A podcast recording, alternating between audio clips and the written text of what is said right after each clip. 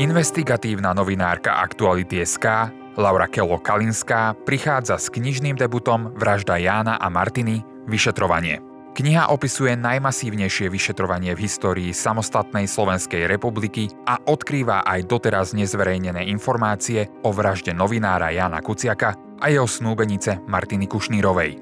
Kúpiť si ju môžete v predpredaji na obchod bodka aktuality bodka es ká.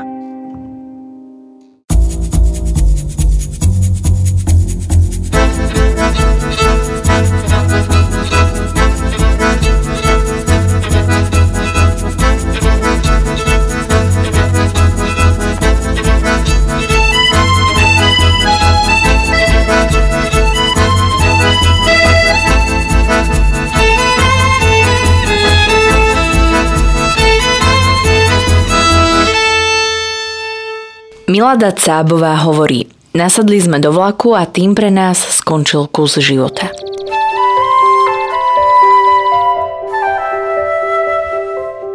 Počúvate podcast Príbehy dvadsiateho storočia. Spoznáte v ňom skutočné osudy, na ktoré sa zabudlo alebo malo zabudnúť. Postbelum a Aktuality es ká nezabúdajú. Vďaka konkrétnym príbehom sa dozviete, akým osudovým dilemám museli naši rodičia, starí rodičia, prarodičia čeliť. Postavení sme tak pred otázku, ako by sme sa v podobných situáciách zachovali my. Rozprávači príbehov dvadsiateho storočia rýchlo odchádzajú. Ich spomienky sú dôležité nielen pre nás, ale aj pre naše deti a ďalšie generácie, ktoré už nebudú mať možnosť sa s nimi osobne stretnúť.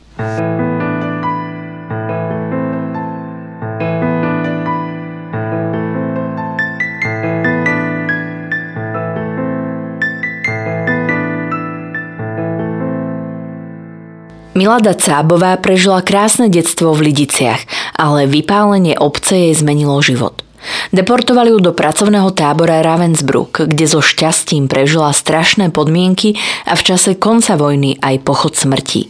Hovorí, že až keď sa jej narodili vlastné deti, pochopila, aká strašná bola strata lidických matiek, osemdesiatdva ich detí nacisti zavraždili a prežilo iba sedemnásť. Pani Milada sa narodila manželom Ríhovcom v roku devätnásť dvadsaťštyri, dva roky po ich sobáši. Mama však mala z prvého manželstva už desaťročnú dcérku. Mamin prvý manžel zomrel v prvej svetovej vojne. Staršia sestra sa volala Viera a mala to šťastie, že počas lidickej tragédie bola už vydatá do Stehelčevsi, takže osud Lidíc ju a jej rodinu vrátane ročného synčeka minul. Manželia Ríhovci si postavili v Lidiciach malý domček hneď na kraji dediny smerom od Buštehradu. Milada chodila v Lidiciach do všeobecnej školy, potom do Mešťanskej, do Buštehradu a nakoniec sa začala učiť za krajčírku v Buštehrade. Otec bol málovravný, pracovitý muž. Pochádzal z južných Čiech, ale pretože čoskoro prišiel o rodičov, vychovávala ho sestra z Kladna a v Kladne už zostal. Pracoval v hutiach pri Vysokej Peci. Hoci to bol hutník, mal rád čisté a pekne vyleštené topánky, do krčmy nechodil, ale pani Milada mu ako dievča chodila po pivo ku Schenfeldrom.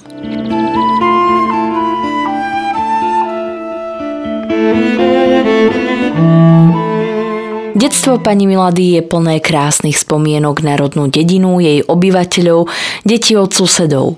Rozpráva, ako s deťmi hrali rôzne hry. Deti chodili po škole pásť husy alebo kozy a popritom si spievali a hrali sa. Keď boli väčšie, schádzali sa dole pod veľkou lipou a tam sa večer pred zotmením rozprávali a spievali piesne. To byly krásní večery, když jsme se tam sešli a to, to už bylo jedno, jednoho konce z druhého a společně, společně jsme si zpívali. Pani Milada tiež spomína na Mári, miestnu poštárku. Bola to taká zaujímavá postava. Bola to žena, ktorá nemala vlastnú rodinu a deti, vychovávala dcéru svojej sestry Zdeničku, ktorá ale ešte pred vojnou zomrela. Jej poštárska taška sa vrila do pamäti všetkým lidickým ženám, nechcela ju totiž odovzdať esesákom nakladne a odviezla ju so sebou až do Ravensbrücku. Tu odpor už nebol možný. V Lidiciach sa nacisti prvýkrát objavili už v marci devätnásť tridsaťdeväť. Prišla skupina, boli ubytovaní v dedine, každá rodina, ktorá mala izbu v dome, musela prijať aspoň jedného vojaka. V dome rodiny Říhovcov bol ubytovaný akýsi Helmut. Bol to mladý vojak plný ideálov, okúzlený Adolfom Hitlerom. Milada vtedy mala pätnásť rokov a nezdalo sa jej bezpečné sa s ním na túto tému vôbec rozprávať. A bylo to hrozný, když teda, když přišel ten březen, jo, a v Lidicích taky byli ubytovaní, bylo ubytovaný vojsko německý. A byla povinnost prostě, starosta to rozděloval, kde, kde, kde byla možnost, jako by jsme měli barák teda s dvouma sednicama, jak se říkalo, kuchyň a takový velký pokoj, nahoře půda, dole sklep, tak kde bylo možno ubytovat, tak ubytovával ty vojáky. U nás byl nějaký, k nám přidělil nějakýho, jmenoval se Helmut, byl to kluk mladý a vím, že sme sa spolu strašne hádali s tým Helmutem. Doba vystrkovala rožky pomaly a nenápadne. Situácia v dedine sa zmenila, museli sa hlásiť cudzie osoby v dome, aj zabíjanie dobytka. Ľudia to robili tak, že zabili dve ošípané, z toho jednu na čierno, aby nemuseli odovzdávať príliš veľa mäsa. Novú politickú situáciu sprevádzali nepríjemnosti, ktoré ovplyvňovali každodenný život, ako napríklad obmedzenie prevádzky autobusov z dediny, ale aj obmedzenie zábav. Na jednej zábave na prvého mája v roku devätnásť štyridsať sa pani Cábová zoznámila so žandárom, mužom o trinásť rokov starším ako ona. Pretancovali celý večer a mladý muž František Cába potom chodil do Lidíc na návštevy.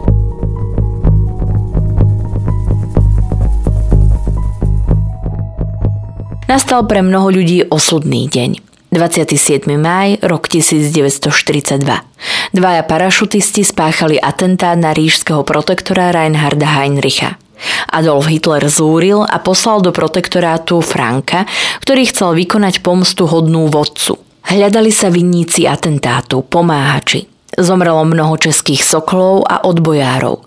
Tí vedome riskovali svoj život a vedeli, za čo idú umrieť. Smrť jedincov však bola málo. Hľadal sa dôvod pre čin oveľa hroznejší. Jeden záletník, Václav Ríha, napísal list svojej milenke, Anne Maručákovej, do továrne na batérie v Slanom. Milenka však bola chorá a list sa dostal do rúk majiteľovi továrne, Jaroslavovi Pálovi. Tomu sa obsah listu nezdal a odovzdal ho žandárom, ktorí ho dali do rúk gestapu. Súhra okolností priviedla gestapo do Lidíc.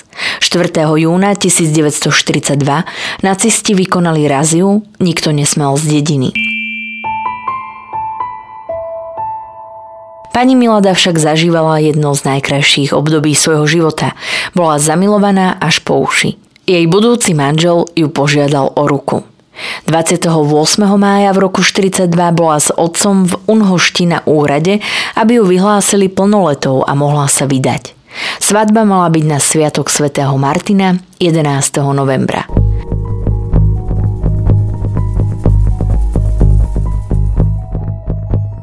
Bolo jasné, že obyvatelia Lidíc nemajú s atentátom nič spoločné. Ale Frank sa potreboval blísnuť pred vodcom, preto vypracoval plán na vyhladenie obce. A Adolf Hitler nebol proti. Táto vražda mu vyniesla post ríšskeho protektora. Podvečer deviateho júna devätnásť štyridsaťdva bol rovnaký ako každý iný. Sestra Viera bývala s manželom a synom Pavlom v Stehelčevsi, preto v domčeku rodiny Říhovcov bola len mama s dcérou Miladou. Otec bol v práci. Na huti sa pracovalo na trojsmennú prevádzku. Začalo sa stmievať a do dediny vchádzali osobné a nákladné autá. Niekedy pred polnocou prišiel domov otec a informoval manželku a dcéru, že okolo dediny je snáď celá armáda Nemcov. Potom ľudí vyviedli z domov, oddelili mužov od žien a detí. Muži šli do horákovho statku a ženy s deťmi do školy. Atmosféra v škole bola strašná. Prebudené deti vydesene plakali. Niektoré ženy a deti doviedli nacisti do školy ešte v pyžamách a nočných košliach. Ráno ich všetky odviezli na nákladných autách do Kladenského gymnázia. Ten pohľad, ktorý bol vidieť cez ľudové okienka v plachte, prenasledoval pani Miladu ešte mnoho nocí. Človek byl zvyklý na takovou klidnou, klidnou ves. Oni jak vypouštěli dobytek, jo. Ten dobytek byl zdivočelej. Oni to hnali na, na Buštehrad do toho státního statku. jo, protože to potřebovali, aby to, aby to bylo, aby to bylo prázdný. Čili ten dobytek tam pobíhal, mezi tím vojáci řvali na ten dobytek, sháněli to dohromady a jak jsme projížděli tu kousek tý tři, tam nahoru k tomu Buštehradu kolem nás, tak jste viděl ve oknech naházený věci před barákem, jízdní kola, rádio, kočárky, ve oknech různí krabice, jako když jsme jeli kolem našeho baráku, já měla takovou truhlu, jsme tomu říkali, ta maminka jako výbavu schránila, ta byla ve okně vyložená, všude okna otevřená, ještě se pořád svítilo, tak jak to bylo v noci, tak to se ještě svítilo. Ubytovanie v Kladenskom gymnáziu bolo mizerné. Na zemi slama, ženy a deti, všetci spolu. Ženy striedavo plakali, všetky hľadali dôvod, prečo boli vyhnané. Obávali sa o svojich mužov a báli sa toho, čo príde. Nasledovali výsluchy matiek, nacisti sa pýtali na ich deti. Deti merali a prezerali. Vôbec, vôbec sme si to neumieli predstaviť, co je, proč, co je, co bude. Tam potom v pátek prišli tam dolu do tý, do tý tělocvičnej, gestapáci pří prostě a řekli nám, že, po, že pojedeme do pracovního, do pracovního tábora, děti, aby to měli, že pojedeme vlakem a děti, aby to měli pohodlnější, že tam pojedou autobusem. A začali vyvolávat děti. No. Celý Lidice byla tragédie, velká tragédie, ale to odebírání těch dětí, to bylo něco strašného. To bylo něco strašného. Člověk ty děti znal, znal je jménama, jo, to, ta ves nebyla tak velká. To dítě maminky kolem krku, maminko, nedávej mě, mami, já chci s tebou, mami, já chci s tebou. Oni zaservali, pak tam přišly nějaký ty sestry, jo, nějaké z toho jejich, z toho zdravotnictví, nebo co ty děti brali. Děti do roka, akorát ji tam nechali s, s, s maminkama prostě, že děti do roka, že zůstanou s matkama. Byli tam do druhého dne a druhý den jim je vzali, že jo, takže to bylo podvod na podvodu. No a potom hrozným... Proč bod... myslíte, že to udělali? Proč je to, že to takhle rozdělili, když nakonec stejně ty děti odebrali i ty malinký? Protože už bylo předem jistě daný, nebo co, do toho roku to dítě nechodilo, to byli malí jako Pavlovi Horošovských pár dní, že jo, čili to by musel někdo nosit a matky s nima nechtěli nechat, že jo, tak prostě bylo rozhodnuto, že od toho roku, od roku, ať už to dítě, ať umělo chodit nebo ne, od roku už to prostě na něj neplatilo. Aby byl klid, tak i do, do stropu vystřelili prostě, jo, když ty děti brali a nemohli to utišit. No, když to spláč neslyšeli dlouho, jak je odváděli, dlouho, jak děti pláčou. No a pak, když jsme dostali sami, no tak nám řekli, aby jsme vyšli ven taky, jo, před, na ten dvůr k redálce, no a tam byly zase, zase nákladní, nákladní auta, zase s plachtama prostě.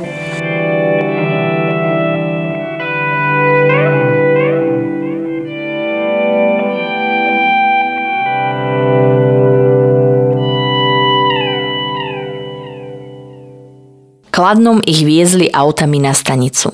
Ulice boli prázdne, bolo prísne nariadenie, že okná musia byť zatemnené a zákaz vychádzania. Lidické ženy išli ľudoprázdnym mestom, sami nevedeli kam, nevedeli, čo je s ich mužmi, so synmi, švagrami, strýkmi, detkami. Nevedeli, kde majú deti a či sa o ne starajú. Stratili domov, to jediné tušili. Tá nevedomosť a neistota boli možno to najhoršie. Cesta vlakom bola pokojná. Ženy išli osobným vlakom pod dozorom vojakov. Sledovali cestu, niekedy stáli na staniciach, zase išli ďalej.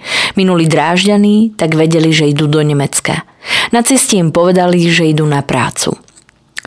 Uvítanie v Ravensbrücku bolo drsné. Vojenský sprievod vystriedali esesáci so psami.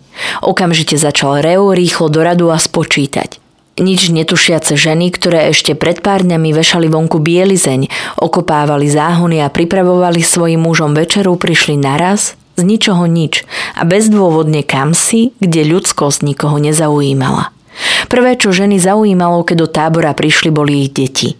Kde sú, kde sú naše deti? Pýtali sa všetkých. Odpoveď bola krutá. Nevieme, tu predsa žiadne deti nie sú. Ženy boli osprchované, prezreté či nemajú vši.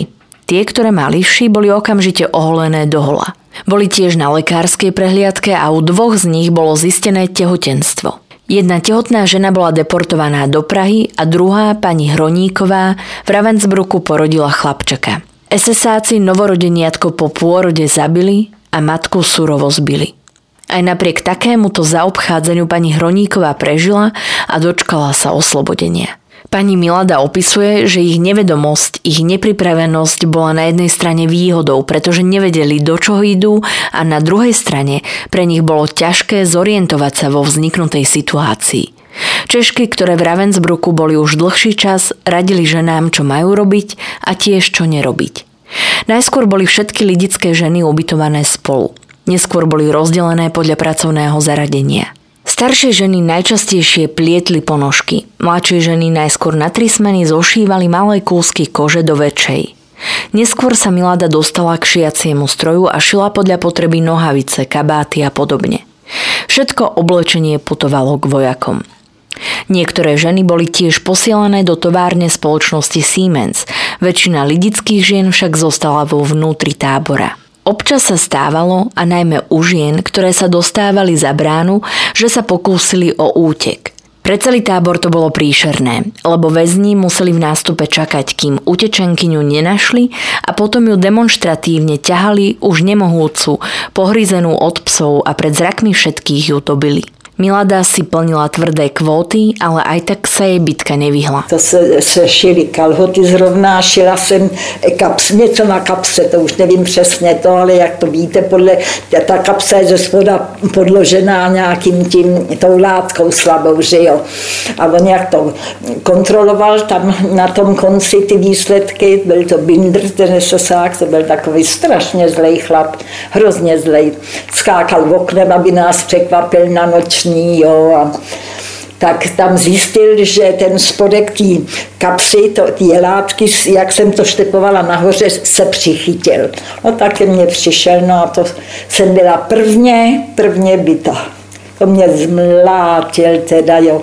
Ačkoliv, kdyby to byl normální někdo, tak to nebyla špatně odvedená práce nebo něco, ale to, že se tam co ze spoda přichytilo, no ale to jim bylo jedno, prostě to byla chyba, jo. A... Prelomový bol rok devätnásť štyridsaťtri. Nemcom začalo byť v Európe úzko. Nemeckým vojakom sa na východnom fronte príliš nedarilo. esesáci povolili väzenkiniam balíčky. Pani Milada a jej mama mali obrovské šťastie, že im mal kto balíčky posielať. Mame posílala balíčky staršia dcéra Viera a Milade jej snúbenec František, ktorý na ňu v protektoráte čakal. V tom čase tiež do tábora prišlo množstvo nových pracovných síl na pozície dozorcov. Boli to ľudia, okrem iného aj zo Slovenska a Rumunska. Milada spomína na jedného Rumuna, ktorý ženám pomáhal, varoval ich pred plánovanými kontrolami pri odchode z pracoviska, lebo ženy totiž často prepašovávali nite na zašitie svojich odevov a tiež ich informoval o stave vojny. Milada bola neskôr od svojej mamy oddelená. Tá bola medzi staršími ženami a bývala inde. To bolo pre obe ženy veľmi ťažké. Mama mala na nohe vred predkolenia, snažila sa to všemožne utajiť, pretože bolo zrejmé, že choré a nemohúce sú posielané na smrť. Raz sa táto hrozba transportu dotkla oboch žien. V roku devätnásť štyridsaťštyri boli mama pani Milady spolu s pani Zbrojkovou, tiež lidickou ženou, vybrané na transport. Pani Milada a dcéra pani Zbrojkovej sa to dozvedeli a hľadali všemožne pomoc, ako obe mami z transportu odpísať. Pomoc našli u pani Červenej, mami opernej speváčky Soni Červenej. Svojimi konexiami pomohla obom ženám a išli na miesto nich iné. Takto žiaľ v tábore chodilo. Nedalo sa zachrániť všetkých. Pani Červená, tá maminka tý Soni, tý spievačky, tam byla zavřená taky. Nevím proč, nevím zač, jo. Perfektně mluvila německy a byla tam taková taková nějak, taková známá prostě, jo. A jeden čas dělala, dělala blokovou na, ve Štrávbloku. To byl to, to s vám už jistě někdo říkal, ty Štrávbloky, tam se dostali právě lidi, kteří se něčím pro, provinili, i, i když třeba špatně dělali nebo nesladčili. Tak tam dělala, dělala tam blokovou a tak měla jako dost, dost vliv. A tam byla už díl než my a tu a tam k, k nám zašla vždycky na, na blok, taky ještě když jsme byli na tý, na tý jedenáctce pohromadě a dávala nám různý rady, co máme, co nemáme, jo. Tak jsme se s tou Milčou Zbrojkovic za něj vypravili a říkali jsme, že naše maminky, obě dvě maminka i paní Zbrojková, že byli vybraní na nějaký transport, jestli by nemohla něco v tom udělat. No a ona je obě dvě z toho vyřadila, nahradila pochopitelně jinýma jménama, který to odnesli, ale maminka i paní Zbrojková, tím je vlastně zachránila.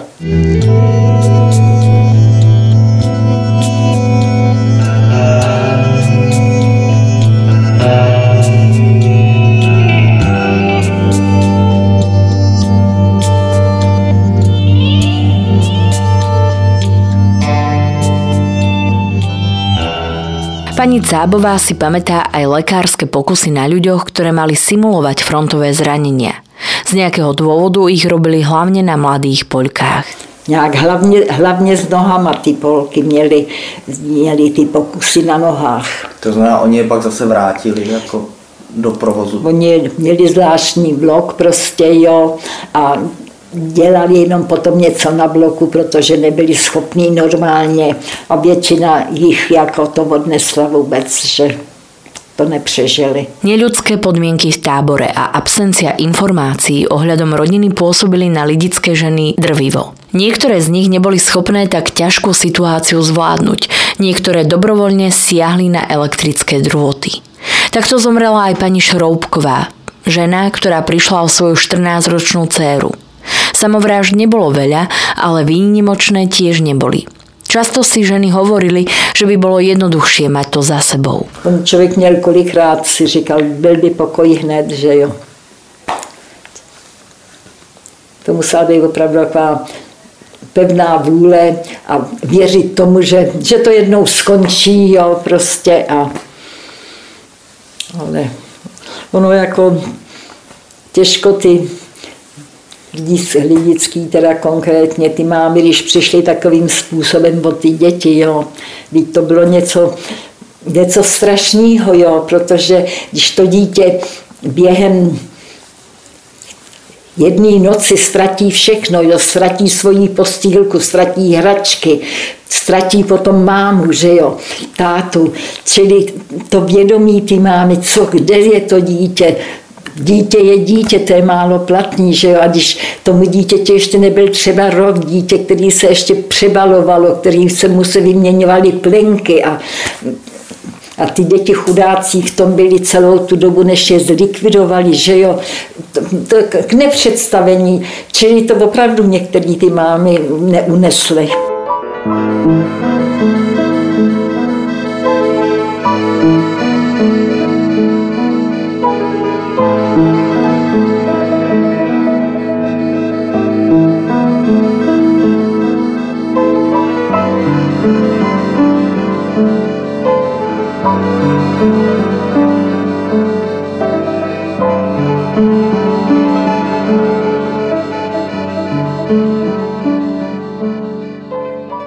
Nálety a prelety lietadiel boli v tomto období časté. Keď bol víkend a ženy pracovali v továrniach, chodili sa schovávať do krytov. Keď bol cez týždeň láger plný es esákov, na väzenkyne nezostávalo miesto a zostávali na blokoch. Milada sa však nebála, lebo tábor nebol nikdy bombardovaný. Blížil sa koniec vojny. Do Ravensbrücku začali chodiť pracovníci Medzinárodného Červeného kríža. Začali odvážať väzenkyne severského pôvodu. Prepustením niektorých väzňov sa Nemci snažili vyjednať si lepšie podmienky pre blížiacu sa kapituláciu. Bolo len otázkou času, kedy všetko skončí. Správanie es esákov však bolo zradné. Ku koncu vojny Milada pracovala v tzv. Novom lágri. Bola tiež ubytovaná inde ako jej mama. Milada sa o ňu obávala, tak si vypožičala od spoluväzenkyne, jednej Poľky, pásku a mamu v noci previedla k sebe na blok. Druhý deň, dvadsiateho siedmeho apríla devätnásťstoštyridsaťpäť, esesáci zhromaždili ženy na apel a večer ich poslali na pochod smrti. Milada išla spolu s mamou v skupine lidických žien. Dokopy ich šlo štyridsaťšesť. Cieľom pochodu mal byť nemecký Šverín, odkiaľ ich mali lode odvážať na more. Neskôr sa Milada dozvedela, že plán nacistov bol jasný – na mori lode so všetkými cestujúcimi potopiť. Ženy sa vzájomne podporovali, pomáhali si celé ťažké obdobie v Ravensbrücku. Rovnako tak si pomáhali aj na tejto ceste. Sprevádzali ich dozorcovia a dozorkyne. Dozorcovia sa však po niekoľkých náletoch, keď sa celý sprievod rozprchol, vytratili. Zostávajúce dozorkyne sa snažili sprievod sformovať znova, ale úplne sa im to už nepodarilo. Po troch dňoch utiekli od sprievodu aj zostávajúce dozorkyne, obávajúce sa Červenej armády, a tak ženy zostali samé. Možno aj vďaka tomu ich toľko prežilo. Zomreli dve ženy za dodnes nevyjasnených okolností. Ženy išli, ako im prišla cesta. Blúdili a hľadali nejaké potraviny v opustených dedinách. Nemecké obyvateľstvo utieklo pred Červenou armádou a ponechalo svoje domovy opustené, krajom sa tiež túlali domáce zvieratá, pustené a ponechané na pospas. Náhodou sa potom väzenkyne stretli so skupinou českých mužov, ktorí mali podobný osud. Boli to bývalí väzni z koncentračného tábora Sachsenhausen. Muži ženám pomohli. Vybudovali stanový tábor v lese, kde všetci bývali. Boli veľmi vynaliezaví, zháňali jedlo, starali sa o zábavu. Mužom sa dokonca podarilo v dedine, kde si v dome zohnať aj fotoaparát, a tak sa z tejto doby zachovali aj unikátne fotografie. Medzi mužmi bol aj Antonín Zápotocký. Ten bol tiež aktívny vo vyjednávaní s Červenou armádou, ktorá ich druhého mája devätnásťstoštyridsaťpäť oficiálne oslobodila. Antonín Zápotocký lidickým ženám zaistil prevoz do republiky. Vracali sa však v skupinkách, niektoré skôr, niektoré neskôr.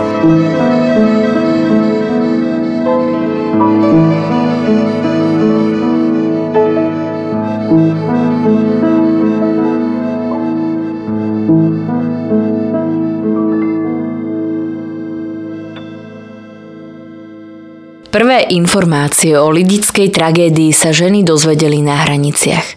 Zatiaľ, čo v republike všetci oslavovali mier, lidické ženy sa dozvedeli zdrvujúce správy o svojich najbližších. O smrti mužov sa vedelo. Dokonca už piateho mája ráno, čiže ešte pred oslobodením, bol na ich hromadnom hrobe postavený kríž s vencom a československou vlajkou. Ženy hľadali hlavne deti, ale o ich osude zatiaľ nebolo známe nič.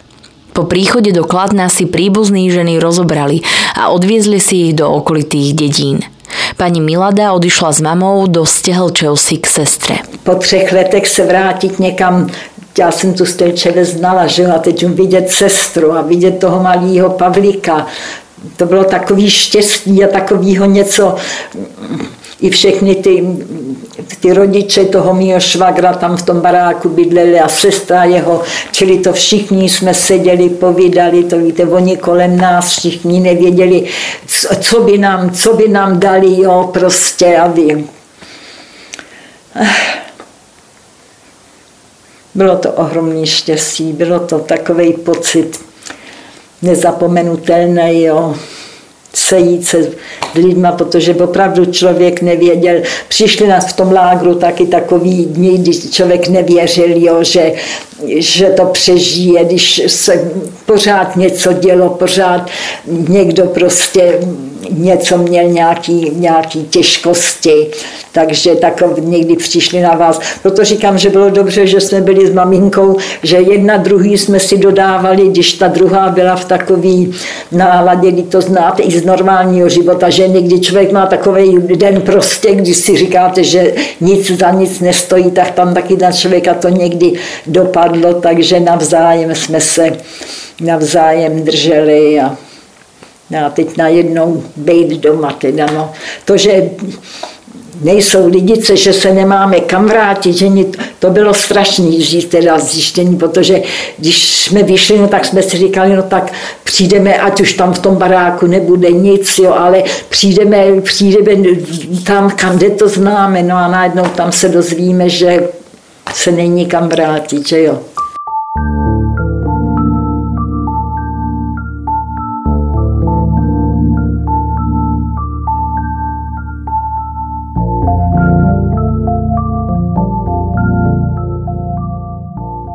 O dva dní sa napriek protestom príbuzných vydala na bicykli do Lidíc. To byl taky strašný pohled, když jsem šla od toho Buštehradu a tam to bylo na vršku a podívala jsem se dolů a ono nikde nic. To nebyly tam ještě ani stromy, že jo, ty potom to se všechno vysazovalo.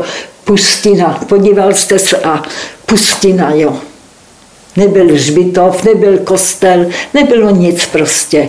No a když jsem se šla dolů k tomu hrobu, no tak to ještě nebylo zdaleka tak upravený, pochopitelně, jo, žádnej pomník, nic ohražený nebo nějaký keře, jen tu a tam pohozená nějaká kytička, protože lidi tam dřív nesměli a potom už teda, když tak, ale to jste stál před kusem čtverce prostě, kde rostla tráva, kde nic nebylo a tam se si uvědomil, že všichni leželi. To bylo, z toho jsem jako byla dlouho, než, než se z toho, než to člověk tak nějak vtřebal, ale když jsem na ty Lidice přišla, jo, z toho Buštehradu, to nikde nic. Nebyla škola, nebyl kostel, nebyl náš barák, nebylo nic.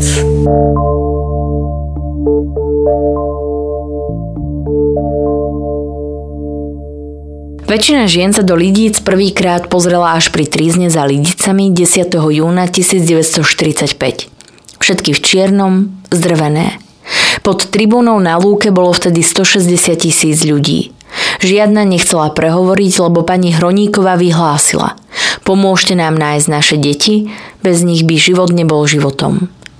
Žiaľ, väčšina lidických matiek svoje deti už nikdy nevidela. Neskôr sa zistilo, že osemdesiatdva lidických detí bolo pravdepodobne zavraždených v pojazdných plynových komorách. sedemnásť detí prežilo a vrátilo sa do republiky.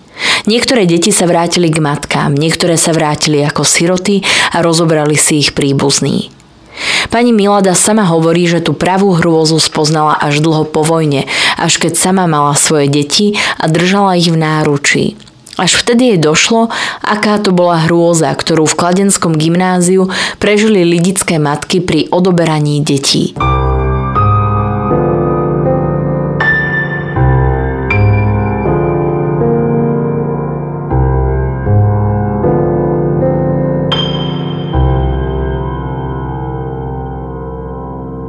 O dva dní po príchode k sestre do Stehelčevsi navštívil pani Miladu a jej snúbenec František. Aké šťastné stretnutie to muselo byť, si asi ani nedokážeme predstaviť. Hneď v auguste devätnásťstoštyridsaťpäť mali svadbu a o rok neskôr v auguste sa im narodil syn Lubor. Rodina bývala v Prahe, pretože manžel v Prahe pracoval a získal tu byt. V roku devätnásťstopäťdesiatšesť dostala pani Milada v Lidiciach domček, ale keďže bol jej syn zrakovo postihnutý, bolo pre rodinu výhodnejšie naďalej ostať v Prahe, aby mohol navštevovať špeciálnu školu.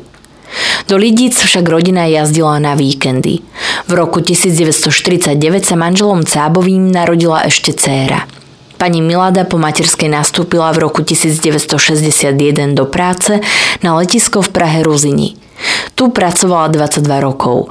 Najprv ako úradníčka, neskôr si dokončila strednú školu a pracovala v pasovom oddelení, kde vybavovala leteckým pracovníkom víza a cestovné doložky. Milada Cábová, jedna z troch posledných preživších lidických žien, opustila tento svet sedemnásteho novembra v roku dvetisícpätnásť vo veku deväťdesiatjeden rokov. Jej príbeh v roku dvetisícdesať zaznamenala a spracovala Lenka Faltínková.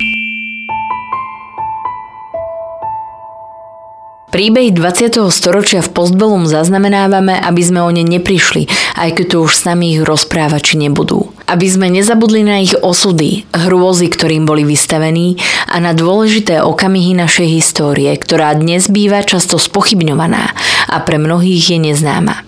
Podporte prosím našu prácu aj vy pravidelným finančným príspevkom na w w w bodka postbelum bodka s k. Ďakujeme. Podcastom vás prevádzala Sandra Polovková a spolupracoval na ňu Marian Jaslovský.